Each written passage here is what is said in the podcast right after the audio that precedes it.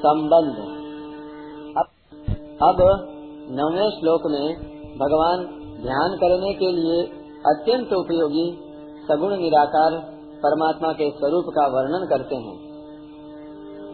कविं पुराण मनुषासितार मनोरणीयान् समनुस्मरेभ्यः सर्वस्य धाता रमचिन्त्यरूप मादित्यवर्णान् तमसः परसा। जो सर्वज्ञ पुराण शासन करने वाला, सूक्ष्म से सूक्ष्म, सबका धारण पोषण करने वाला, अज्ञान से अत्यंत परे, सूर्य की तरह प्रकाशक स्वरूप ऐसे अचिंत्य स्वरूप का चिंतन करता है। व्याख्या कविम संपूर्ण प्राणियों को और उनके संपूर्ण शुभाशुभ कर्मों को जानने वाले होने से उन परमात्मा का नाम कवि अर्थात सर्वज्ञ है। पुराणम, वे परमात्मा सबके आदि होने से पुराण कहे जाते हैं। अनुशासितारम, हम देखते हैं तो नेत्रों से देखते हैं। नेत्रों के ऊपर मन शासन करता है। मन के ऊपर बुद्धि और बुद्धि के ऊपर अहम शासन करता है। तथा अहम के ऊपर भी जो शासन करता है, जो सबका आश्रय, प्रकाशक और प्रेरक है, वह परमात्मा अनुशासिता है।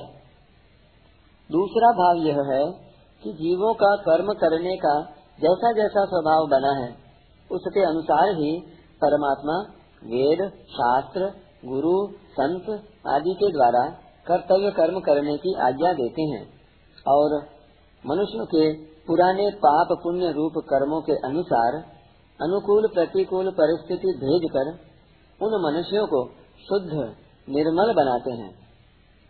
इस प्रकार मनुष्यों के लिए कर्तव्य, अकर्तव्य का विधान करने वाले और मनुष्यों के पाप पुण्य रूप पुराने कर्मों का फल देकर नाश करने वाले होने से परमात्मा अनुशासिता है। अणोरणीयांसम परमात्मा परमाणु से भी अत्यंत सूक्ष्म है। तात्पर्य है कि परमात्मा मन बुद्धि के विषय नहीं है। मन बुद्धि आदि उनको पकड़ नहीं पाते। मन बुद्धि तो प्रकृति का कार्य होने से प्रकृति को भी पकड़ नहीं पाते। फिर परमात्मा तो उस प्रकृति से भी अत्यंत परे हैं। अतः वे परमात्मा सूक्ष्म से भी अत्यंत सूक्ष्म है, अर्थात सूक्ष्मता की अंतिम सीमा है। सर्वस्व दातारम। परमात्मा अनंत कोटि ब्रह्मांडों को धारण करने वाले हैं, उनका पोषण करने वाले हैं। उन सभी को परमात्मा से ही सत्ता स्फूर्ति मिलती है। अतः वे परमात्मा सबका धारण पोषण करने वाले कहे जाते हैं। तमसह परस्तात परमात्मा अज्ञान से अत्यंत परे हैं अज्ञान से सर्वथा रहित हैं।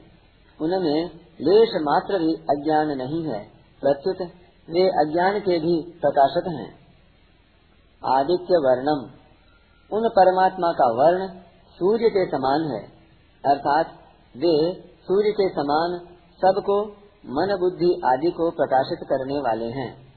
उन्हीं से सबको प्रकाश मिलता है। अचिंत्य रूपम, उन परमात्मा का स्वरूप अचिंत्य है, अर्थात वे मन बुद्धि आदि के चिंतन का विषय नहीं है। अनुस्मरेत, सर्वज्ञ, अनादि, सबके शासक, परमाणु से भी अत्यंत सूक्ष्म, सबका धारण पोषण करने वाले, अज्ञान से अत्यंत परे और सबको प्रकाशित करने वाले सगुण निराकार परमात्मा के चिंतन के लिए यह अनुस्मरेत पद आया है। यहाँ अनुस्मरेत कहने का तात्पर्य है कि प्राणी मात्र उन परमात्मा की जानकारी में है। उनकी जानकारी के बाहर कुछ है ही नहीं, अर्थात उन परमात्मा को सबका स्मरण है। अब उस स्मरण के बाद मनुष्य उन परमात्मा को याद कर ले। यहाँ शंका होती है कि जो अचिंत्य है, उसका स्मरण कैसे करें? इसका समाधान है कि वह परमात्मा तत्व चिंतन में नहीं आता। ऐसी दृढ़ धारणा ही अचिंत्य परमात्मा का चिंतन है। परिशिष्ट भाव। परमात्मा को कविम कहने का तात्पर्य है कि उसके ज्ञान के बाहर कुछ भी नहीं है। पुराणम कहने का तात्पर्य है कि वह अनादि है। काल से भी अतीत अर्थात काल का भी प्रकाशक है।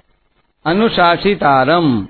कहने का तात्पर्य है कि सब स्वाभाविक ही उसके शासन में हैं। वह जीव और जगत दोनों का ही शासक है। क्षरम प्रधान ममृताक्षरम हरह क्षरात्माना विशते देव एक। प्रकृति तो विनाशशील है। और इसको भोगने वाला जीवात्मा अमृत स्वरूप अविनाशी है। इन दोनों विनाशशील और अविनाशी को एक ईश्वर अपने शासन में रखता है।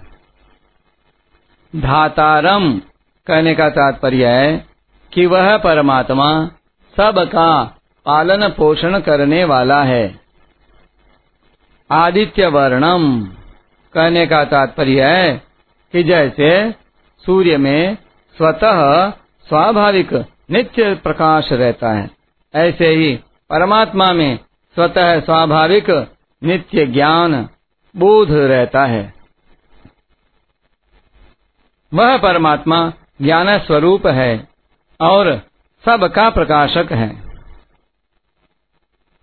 तमसह परस्तात।